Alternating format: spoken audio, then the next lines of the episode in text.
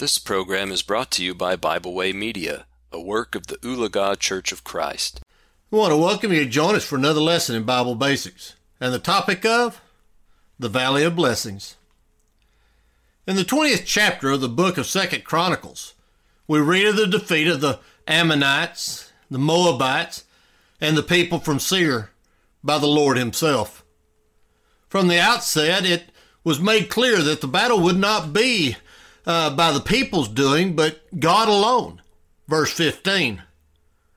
They would not need to fight in this battle, verse 17, but the Lord Himself would provide their salvation.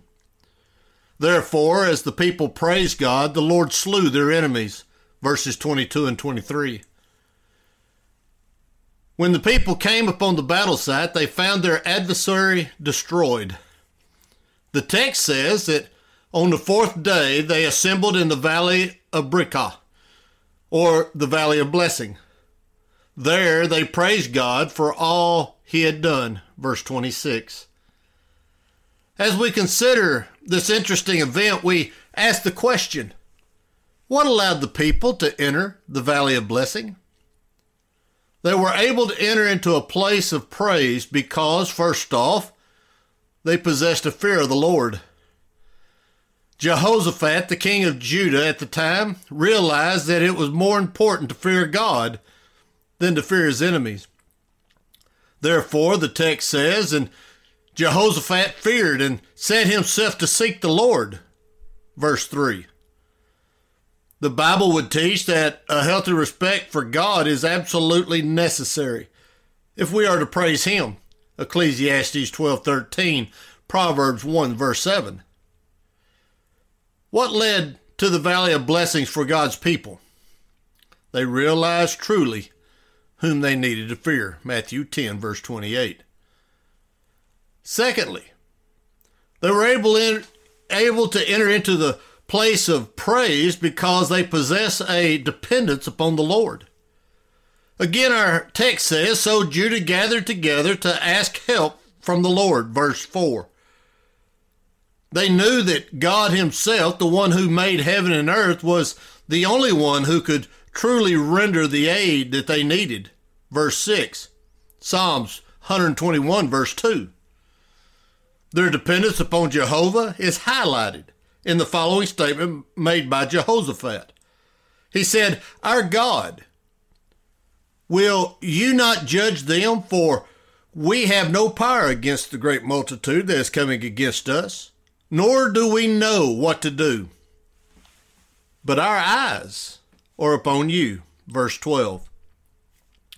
The people recognize the principle stated by Jesus without me, you can do nothing, John 15, 5. And then finally, they were able to enter into this place of praise because they possessed a great trust in the Lord. The Lord made it clear that they were not to fight. They were simply to go down against their enemies and He would provide their salvation. Was there any hesitation on behalf of the people? No. Our text says, So they arose early in the morning and they went out. Verse 20. They did what God had said, and when they arrived at the place that God had determined, the victory belonged to them. We demonstrate trust in the Lord anytime we allow Him to direct us. Proverbs 3, verses 5 and 6. It is only by obedience to His word that real victory can be obtained. Hebrews 5, verses 8 and 9. 1 Corinthians 15, verse 57.